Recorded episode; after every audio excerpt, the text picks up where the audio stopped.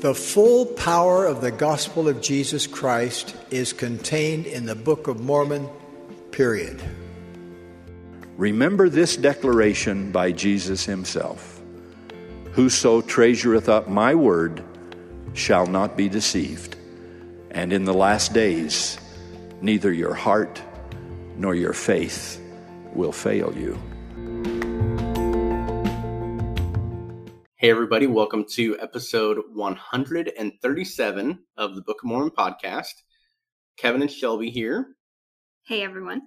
And this week, we are discussing chapter 47 in the Book of Alma. I'm excited. Yeah, this is a really good chapter.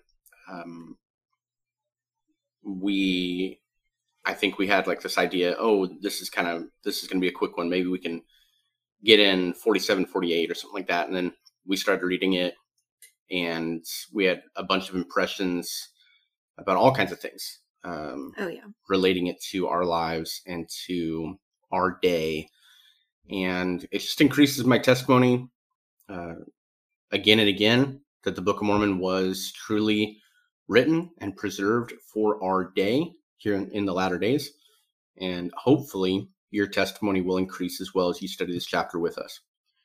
Uh, before we begin, I just want to say I love when listeners reach out to us and tell us that they listen to our podcast. Um, I had a really nice conversation with, with one of our listeners. And so it just makes me happy to know who's listening and, and we're sharing with. So don't be afraid to come message us on Instagram or Facebook or whatever. We're, we're happy to talk. So I just wanted to throw that out there. If you are listening and you ever had any thoughts on on a chapter or how to improve this podcast or things you think would be cool, let us know. We're open book. Absolutely. So yeah. Anyway, back to Alma 47. We're excited. So last week when we left off, the uh, Amalickiah, who is this Nephite dissenter, he has fled with some of his followers into the land of Nephi, which is where the Lamanites are. And it's his it's his intention to stir up the Lamanites to anger against the people of Nephi um, to to accomplish his purposes, which is to uh, conquer or control the land of Zarahemla and apparently he does uh, gain some traction. Uh, apparently he he gets in good with the king of the Lamanites because there in verse one it says that the king of the Lam- Lamanites sent a proclamation throughout all his land among all his people that they should gather themselves together again to go to battle against the Nephites. Now, it's been several weeks since we were there, but remember that Captain Moroni Amalickiah was not the first adversary that he faced off against. We have uh, one before him, Zerahemnah. Mm-hmm. And he was a Lamanite. He was a leader of the Lamanites.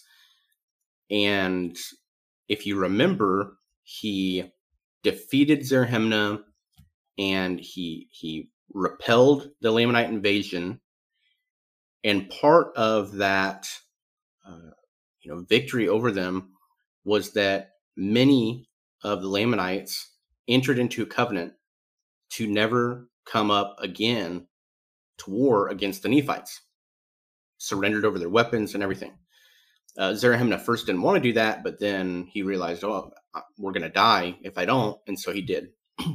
so, and I don't know exactly how many years, uh, we, we could definitely look back. I didn't do my due diligence. It's been several years since then but this is fresh in the memory of both peoples. This is not some uh, agreement that their fathers made with one another. These these people are living now, who made that covenant. So, in just the turn of a couple years, the king of the Lamanites is ready to break that agreement. Um, well, wait, correct me if I'm wrong, or maybe I'm misunderstanding. But these people right here, the Lamanites, these are the ones that did not enter into the covenant, correct? I thought this so the Amalickiah had a small group of men that fled, right? And then they found the Lamanites. But all the other Lamanites that did surrender and covenant, they're living in the land of Zarahemla now, correct? With the Nephites. I thought the Lamanites were separate. No, uh, is a different guy than uh, Zerahemnah. Is a Nephite. I know. I'm talking about right now in chapter 47, mm-hmm. though, right? Or no? This is good though because I feel like some people might have been along my train of thought. So if I'm wrong or if I'm right. So Zerahemnah was the leader of the Lamanites mm-hmm. back in like Alma 44. Mm-hmm. And Moroni, through stratagem and by faith, he repelled that Lamanite invasion. Right. And at the end of that conflict, many mm, of the mm, Lamanites okay. turned over their weapons of war and covenanted to not come to war against the Nephites again. I see where you're coming from. You're not talking about the most recent conflict with Amalickiah. Right. You're talking about the one before that. Okay. Correct. Sorry. I understand now. Yeah. Thank you for clarifying. I was like, wait a minute. and anyway, so aren't we glad we have Kevin, everyone? well explain. Yeah. It as as I kind of talked about it, you know, not all the Lamanites made this agreement. So I understand that that you know the king of the Lamanites he didn't make any such arrangement or covenant, but it is what you're what I'm trying to get across is that the Lamanites have a reason to be divided, hmm. which we see in the next couple of verses. Yeah. If I may. Yeah. In verse 2, it came to pass that when the proclamation had gone forth among them, they were exceedingly afraid. Yea, they feared to displease the king, and they also feared to go to battle against the Nephites, lest they should lose their lives. And it came to pass that they would not, or the more part of them would not, obey the commandments of the king. Now, it doesn't say anything right there about this previous covenant, but it does mention it later on in the chapter, which is why I want to bring it up now. So, something that I think Shelby, uh, I'm talking a lot, so you you have to take over on this point. Okay. Something that I think you noticed throughout this chapter is this idea of the more part, and yeah. it reminds me of you know King King Benjamin um, and the prophets of old at this time talking about you know when when the more part of the people when the majority of the people want to do evil that's when really bad things happen well it's when they're ripe and ready for destruction right which is really key and so here we see that in the lamanites like you said the more part of them are actually striving to do good right? I want to be. I, I thought about that too. I don't want to say that they're all they're they're not willing to do wickedness, but they are not willing to go to war. Now they may be only thinking of themselves, but it's it's a good thing when the majority of the people don't want to go to war. That's a good thing. Yeah. Right. And so that those the king, it says in verse 3, he was wroth because they're not obeying him. But nevertheless, he gives Amalickiah a command to take the people who were obedient to his commands to go forth um, and then commanded him to go compel everybody else mm-hmm. to go to war. So he's so he's saying, okay, well, take the people that do want to go and let's go compel everybody else to try and, and do it as well. Mm. So let's uh, essentially rise up and quote unquote fight back and see if we can't get more people or something along the lines. Which, take your pick, go look in the news and see if there's any examples of that. Uh, but it says uh, in verse 4, and we get some in, insight into Amalickiah again. we kind of already know who he is, but we get more. It says, It was his desire, for he being a very subtle man, to do evil. Therefore, he laid the plan in his heart to dethrone the king of the Lamanites. So we get some insight into his plan here. He wants to be the king of the Lamanites. And he's subtle. And I think that's very applicable throughout this entire chapter is the subtleness of Satan and how he can really try to slowly and surely by degree ever so slightly get us to where he encaptures us er, er, i don't know the word but you get what i'm trying to say yeah so it's it's pay attention as we continue talking because there's the lots of subtleness here in this chapter what what sticks out to me is that Amalickiah, he didn't have to be subtle to get control over the part of the army that was obedient to the king. Right. He kind of came into that, you know, fairly just through manipulation, you know, within the king's court or or however. Like I don't we don't know how he gained favor uh, of the king. Though you can imagine a Nephite, you know, coming over to the Lamanite side saying, you know, hey, I have all of this knowledge concerning the Nephites, and I have a desire to conquer them. Uh, I'm willing to help you do that. That eternal hatred that the Lamanites have surely was was pricked right. by his you know his politics and so that's one thing but but the reason i i talk about that is that he gained this obedient part of the army relatively easy. Mm-hmm. And now, in verse 5, uh, now he had got the command of those part of the Lamanites who were in, favor of the king, and he sought to gain favor of those who were not obedient, which is interesting because we're calling the Lamanites who don't want to go to war those who are not obedient. And the people who are in favor of the king and want to go to war, they're obedient. And it kind of reminded me of the scripture that talks about when those who uh, call evil good and good evil, mm. right? Oh, these people are disobedient. They don't want to go to war against the Nephites. Right. You know, kind of a little bit of a political term uh, vocabulary. I don't know. Um, I, I wrote here in my margins those quote unquote not obedient are actually honoring the covenant to never go up to war against the Nephites. Yeah. So they go to a place called Onid- Onidiah. Onidah. Onidah. And that is, it says, for thither had all the Lamanites fled. So it says that for they discovered the army coming and supposing that they were coming to destroy them, therefore they fled to Onidah, to the place of arms. And so at this point, actually, I got confused here. This chapter did confuse me a lot of times when I was reading it, just so you know. But if I'm understanding right, he takes those people, Amalickiah takes the Lamanites uh, and goes to Onidah. Correct?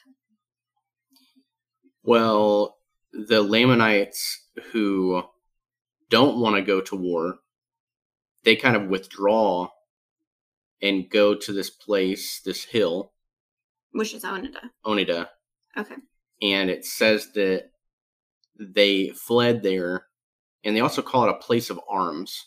So I don't know if that's where they've like stashed all of their weaponry or something, but hmm. the, these are the disobedient Lamanites and Amalickiah, he follows them there. Because as we see, uh, they appoint a man to be their king and leader. So this is like a, a faction. This is like a different group of Lamanites now with their own king, their own leader, and his name is Lehonti, right? And it says, being fixed in their minds with a determined resolution that they should not be subjected to go against the Nephites. Hmm. So, this point coming up is where I start to see subtleness from Amalickiah mm-hmm. as we start to move forward. So there's they've the essentially, if we could summarize what's happened up to this point, those the Lamanites are having dissensions among themselves, right? Only because some are trying to keep the covenant that they entered into to not go to war against the Nephites, and others are not really caring or never took upon themselves that covenant and trying to go to war. So they've kind of have two groups within themselves, right? Right. And so one group's fled up, and so they're in uh, a mount, I believe, right, called Antipas, and they're they're preparing to go to war with the Lamanites down there, mm. right? And so because they don't, they're gonna fight them because they don't want to go fight other people. it's kind of interesting, right? but it says in verse 8 Now it was not Amalickiah's intention to give them battle according to the commandments of the king, but it was his intention, intention to gain favor with the armies of the Lamanites, that he might place himself at their head and dethrone the king and take possession of the kingdom. So, all Amalickiah is trying to do here is to gain favor of the Lamanites, not necessarily the king because he knows that if he can get the voice of the people, then when he tries to overthrow the king, he will have the voice of the people to do so. And it will not be a problem to dethrone the king. Right. So that's how I would put it in today's terms. Yes, because he he has no values. Mm-hmm. His his only ob- objective is power. to get power. Yep. And how that's done is through getting a bunch of people to do what you tell them to do. Basically. So, well, here we try to we see that, but in verse 9, uh, we just get some insight that he they just all pitch their tents around the mountain Antipas, but they're not really doing anything yet.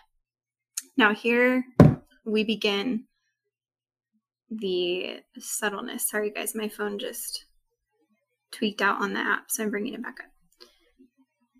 Okay, in verse 10, he sends, Amalickiah sends a secret embassy, which I'm, I'm guessing is just a group of Lamanites, to the Mount Antipas. And he desires uh, that the leader of those who are upon that mount, whose name's Lehonti, which Kevin already shared, to come down to the foot of the mount, for he desired to speak with him. So he just sends a group of them up there uh, to try to get Lehonti to come down to the to the mountain. Now, there's a similar story to this in the Bible, in the Old Testament, which we can share later. Uh, but Lehonti, he, in the next message, it says, sorry, next verse, it says he he doesn't come down. It says he durst not go down to the foot of the mount. He's like, I am not going down there.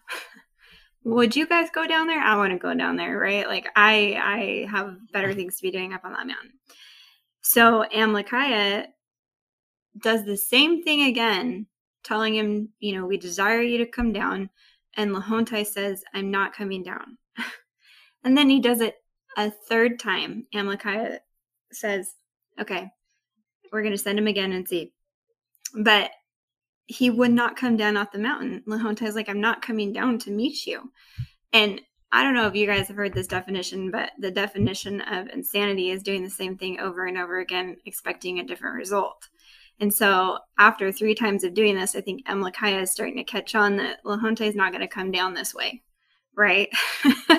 so he then can, I don't know, conjures this plan to get him down a different way and and subtly might i add.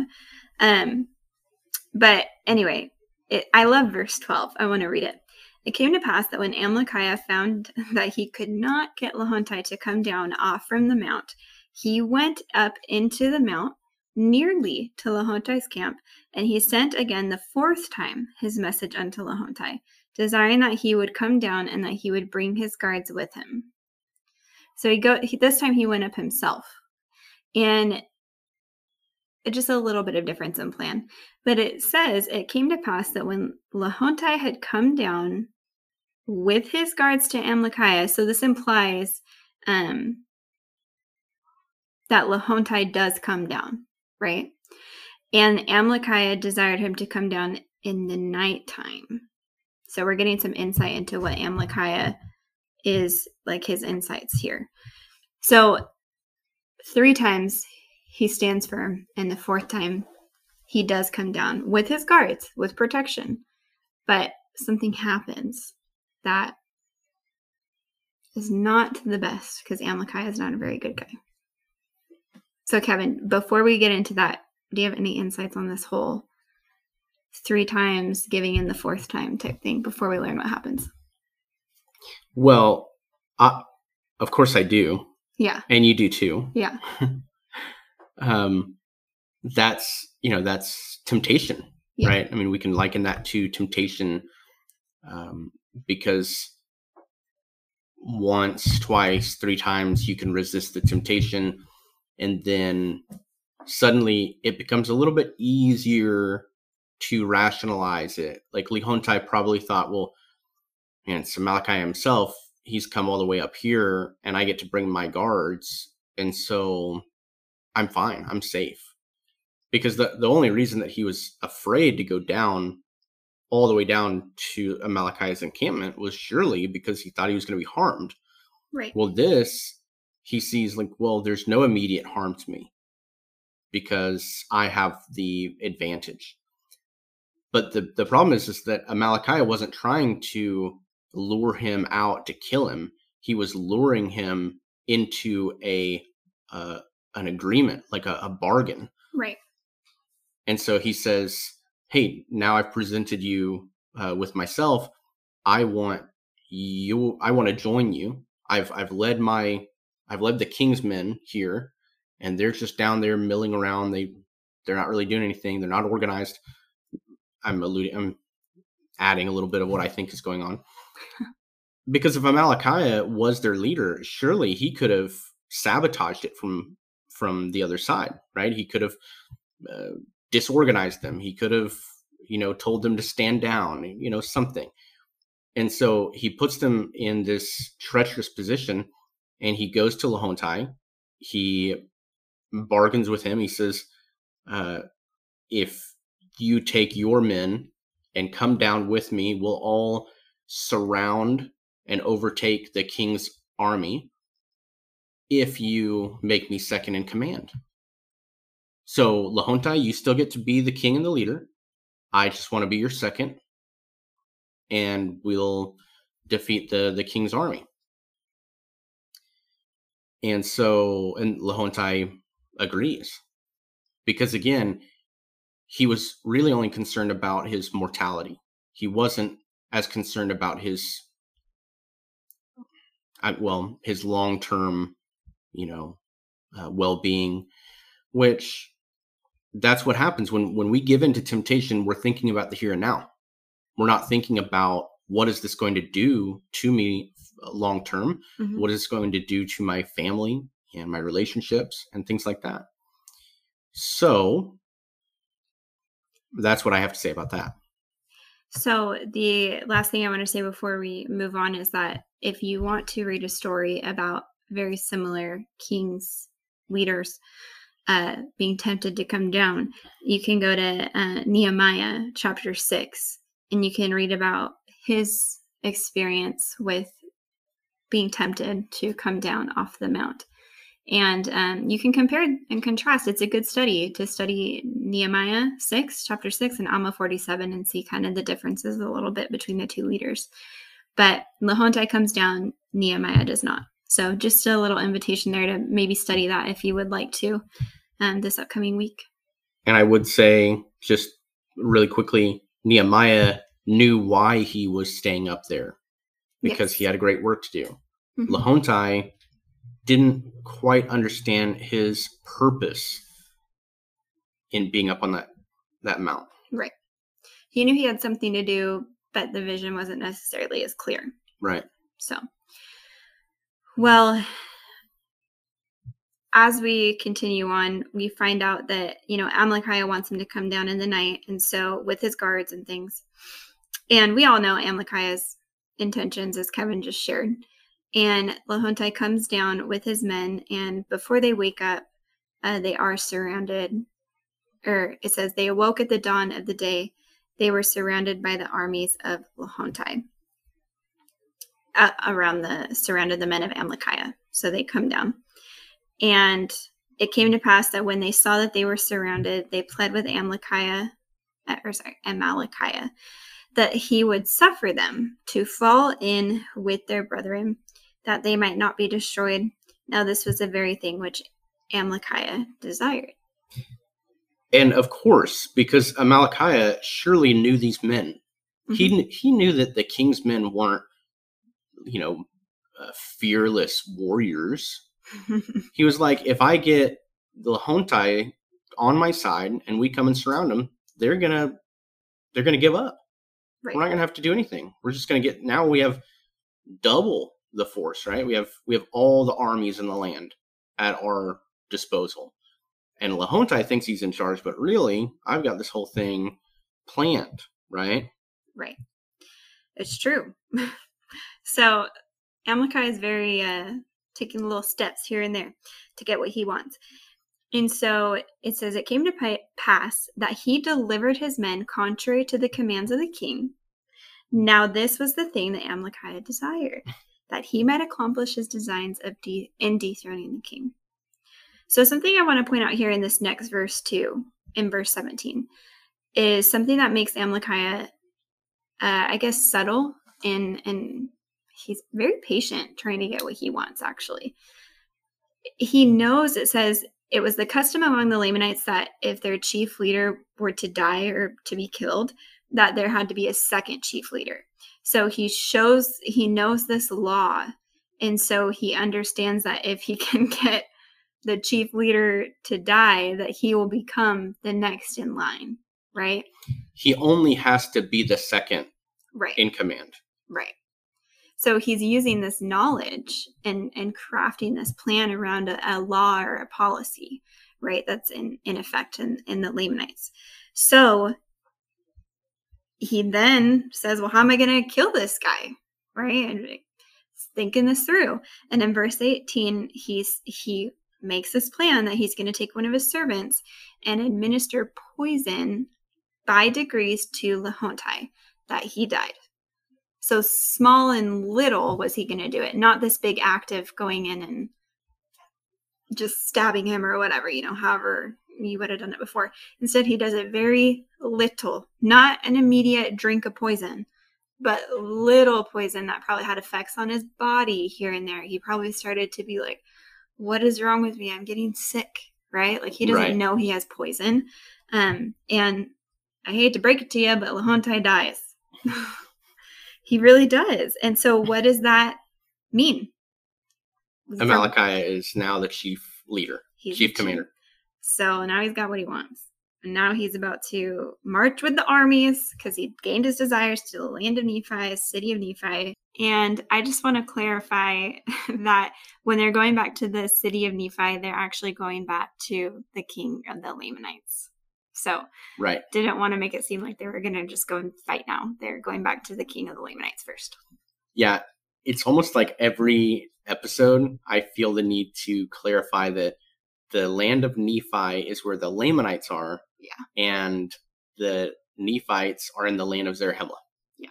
Just because it's it, it can get a little confusing, I guess. Yeah. But um yeah, I think that's it's so powerful in verse 20, it, it says that, you know, Amalickiah marched with his armies, and it says in parentheses, for he had gained his desires. Uh, all of his plans have come together now. And I mean, they don't, I don't think it's, you, you said they're going back to fight. I don't think they're going back to fight. They're going to intimidate. They're mm. going, you know, he has, he has now the armies that were not in favor of the king, and he's got people who were in favor of the king but now have turned their coats uh, to the other side. Well, and and just to challenge a little bit of your thoughts there, intimidation can be fighting. Yes. a form of fighting. But not the physical fighting necessarily.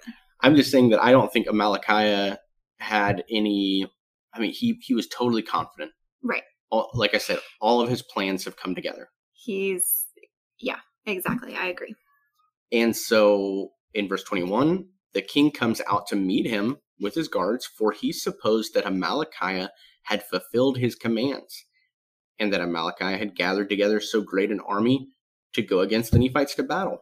I mean, from the king's perspective, yeah, Amalickiah, here he comes, having, you know, gone up to battle against Lehonti and his men, and now he's gathered this this army that's even greater than what he left with. The king has got to be stoked, right? Right. But behold, as the king came out to meet him, Amalickiah caused that his servants should go forth to meet the king. And they went and bowed themselves before the king, as if to reverence him because of his greatness. And it came to pass that the king put forth his hand to raise them, as was the custom with the Lamanites, as a token of peace, which custom they had taken from the, the Nephites. Excuse me. And it came to pass that when he had raised the first from the ground, behold, he stabbed the king to the heart, and he fell to the earth. So, can I say something? Yes. Once again, Amalickiah understands the customs and the culture and the society, laws, all the things at that time, because he knows that this is the opportunity to, because we know that he is going to display us with a token of peace, right? By raising his hand to them, that we strike because he's vulnerable. Mm-hmm. And so we're going to use that against him. Yeah. And kill him. And they do.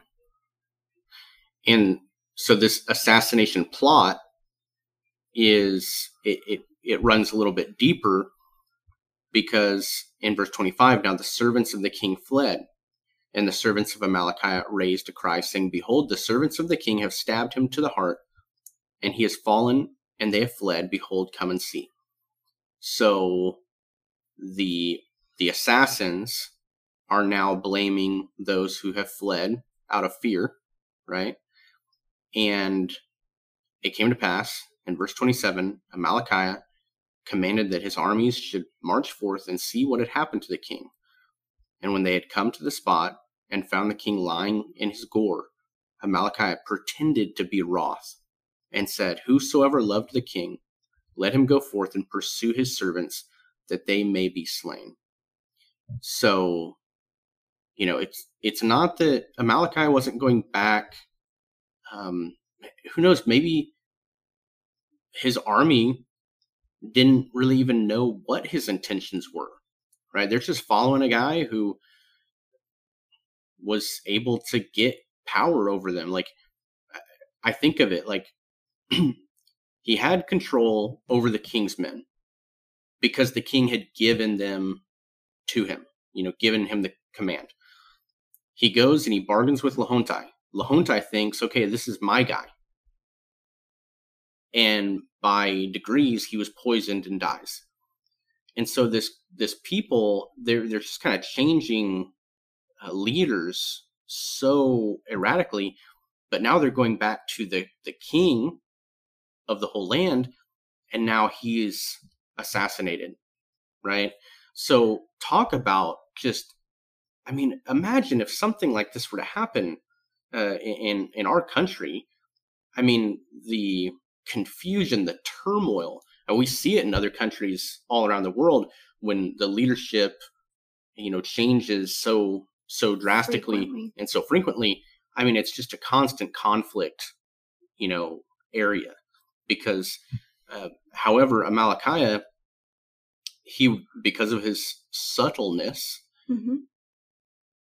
He positions himself as you know as the the leader of these people, and it's really interesting to me. It says that Amalickiah pretended to be wroth when he found the king lying dead, and he uses that that outrage to uh, go find the servants right, to, slay to, to further manipulate mm-hmm. The armies. And I wrote right next to Amalickiah pretended to be wroth. I used the colloquial expression of outrage culture. Mm. Our modern day of people who just they want to be seen to be angry about something so everyone else gets angry about the same thing mm-hmm. and then it it uh, as as it says in the scripture what does it say i they gained their desires. Mm. right? Yeah. They want uh and usually those desires are to be some type of you know power whether that's with money command whatever it is they want that and that's where that's coming from. And so it's important in our day to, if someone is trying to lead us or promote, you know, and I was just thinking before you shared all this, like, we're talking so much about the subtleness of Amalickiah and like, where is Christ in all this? Mm-hmm. Was the thought that I was having. I was thinking, where is it all? And I think it's it's clear that we can learn from at times it can be expedient to understand Satan's tactics because then when we are maybe found in a situation similar where maybe someone's trying to say we have to get revenge. We have to chase after them. The spirit can have a a, a little uh, i don't know what you call it prick our heart that's what it is. It can have a prick in our heart to say no, this is this is what Amalickiah did, and he wasn't a good man.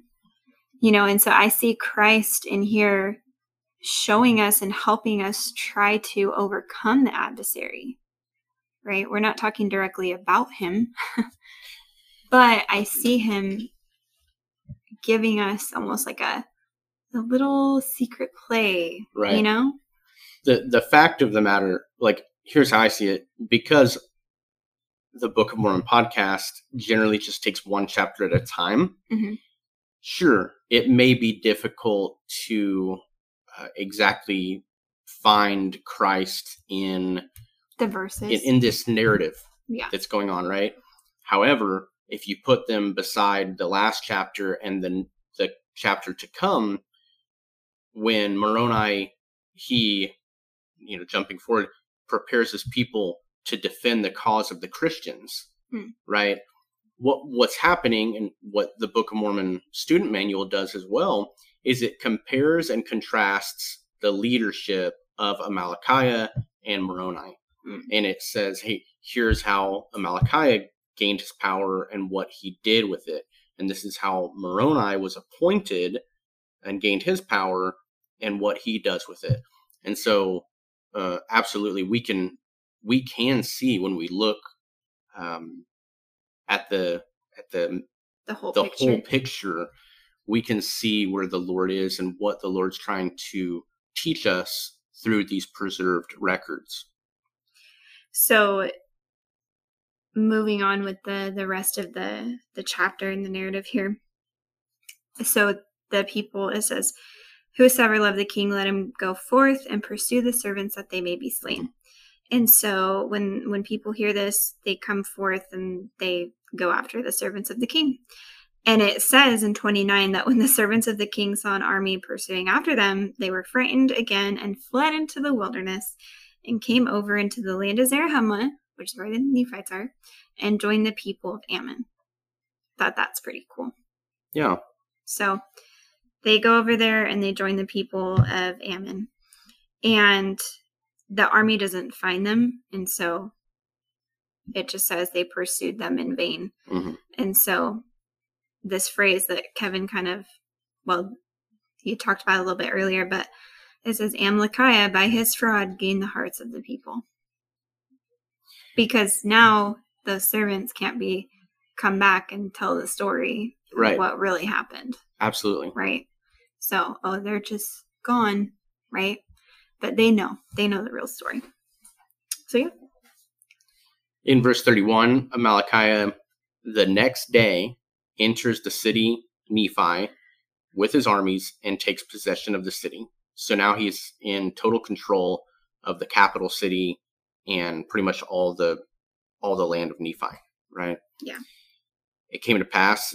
And this, I don't know how much I didn't really read and, and studied very deeply the next two to three verses. Um, but basically, th- there's the queen. It's like, oh yeah, the king probably had a queen, right? A and so he goes in, Amalickiah does. He sent an embassy to the queen, informing her that the king had been slain which is interesting that she wouldn't have already known about it. Um, right. And that he had pursued them with his army, but it was in vain and they had made their escape. And then the queen receives this message and she, uh, you know, desires that he would, um, well, she kind of makes it a deal with him to spare the people of the city.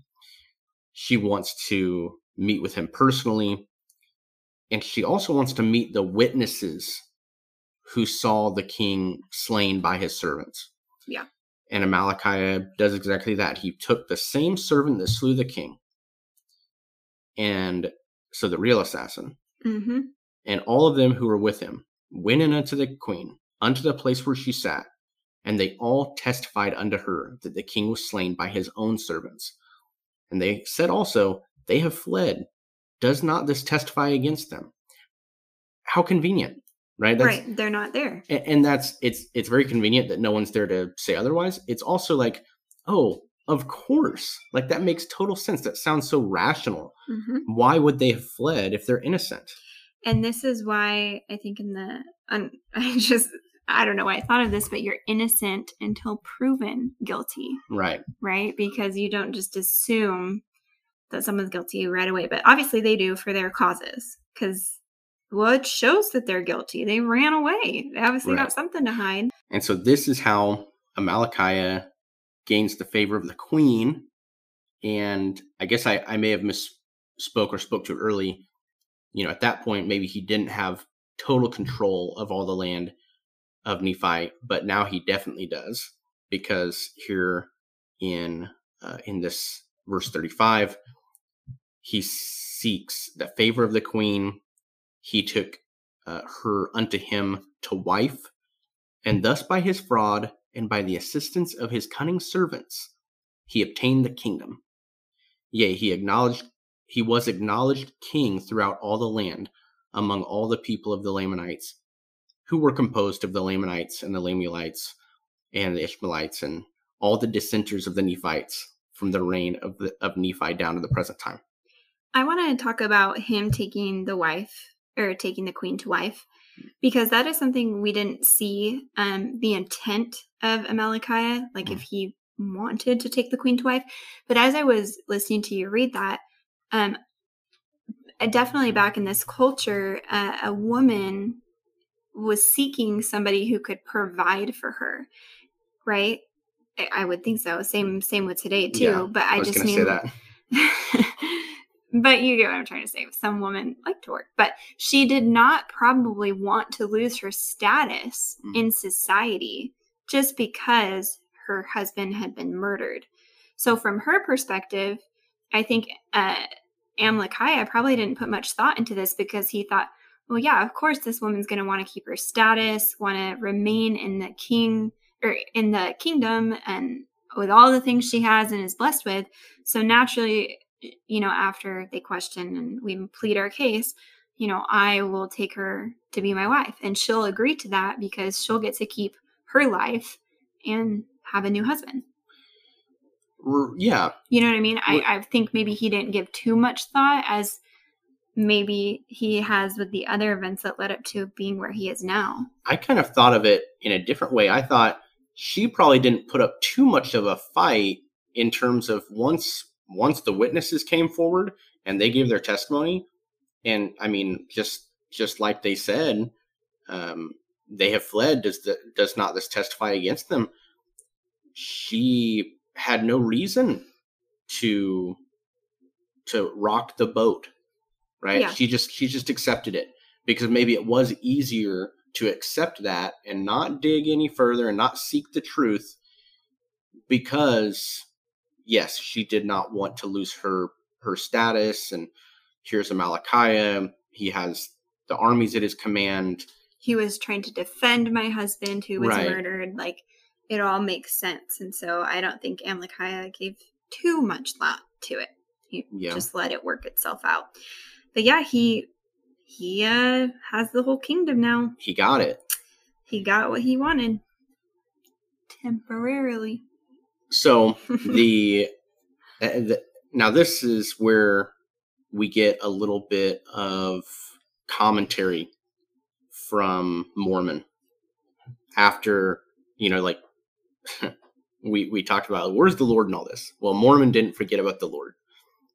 He he goes and in the in the last verse here, verse thirty six, because it it was just mentioned that you know this land of the Lamanites or the land of Nephi, you know, has all these people composed of you know the direct descendants of Laman and Lemuel, and also Ishmael, and all of the dissenters of the Nephites who have over time they've left the church, they've left Zarahemla, and they've come to live among the Lamanites. And here in verse 36, it talks about these dissenters. Hmm. And I would call them also apostates. I would call them former members, right?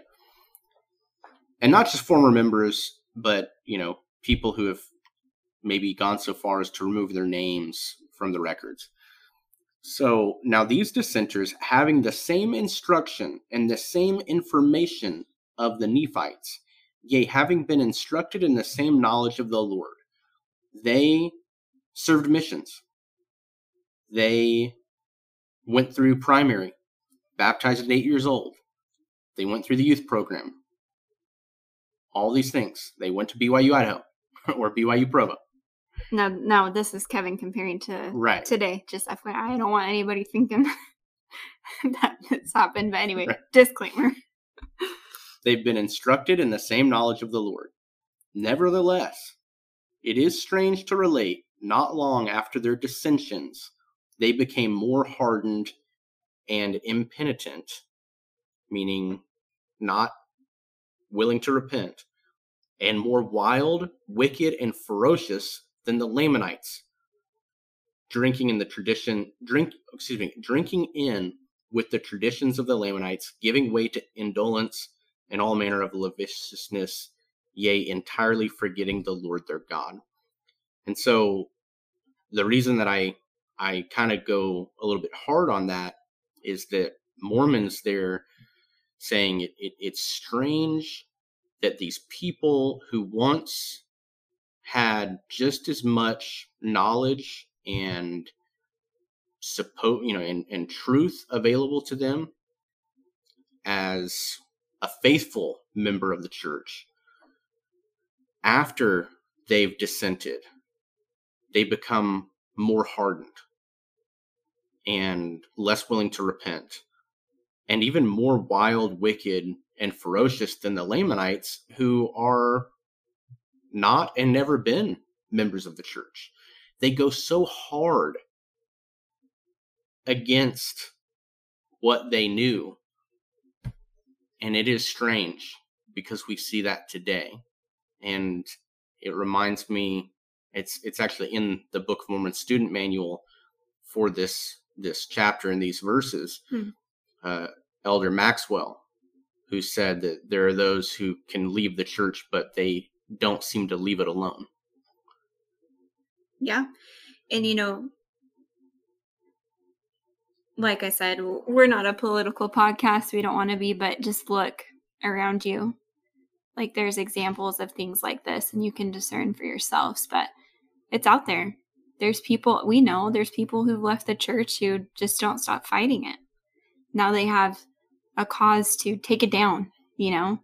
And it's like, it's there. So I don't necessarily know. Spec- I know people, but I don't know like uh, any influencers or anything like that. But my point is, they're there. So well, and I think the lesson here, one of the many lessons, is that uh, there are Amalickiahs. There are those who uh, they they dissent, they leave the church, and then they want to go and gain power so that they can they can fight and take down the church. And the key is that I think right there at that very last verse, the very end, entirely forgetting the Lord their God. Because when you don't have someone to hold you accountable or keep you accountable to things, anything can go. You don't have any consequences. Eat, drink, and be merry. Nothing's going to happen. No one's going to judge you.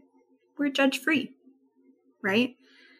That's and and when you when you don't have an almighty God to in your belief in their in their belief now to stand accountable before one day why not? Right? Makes that's, it it makes it easier. That's that's a really that's a really good point. I mean if you if you can relieve yourself of accountability say hey this this is not a true church. This is a total scam there's no god at the head of this church like uh, there's there's no consequence God just loves us and that's all he does. He just loves us. And so I don't I I might believe in a God, but not the God that holds me accountable and I don't have to stand for him right the last day. No. But even then these people just forgot altogether. So Right. Just, They're I'm not giving yeah. Examples. I mean there's I think there's just so many different uh, variations of the story, but but there is one that's especially especially um, insidious or just very concerning in, the latter days.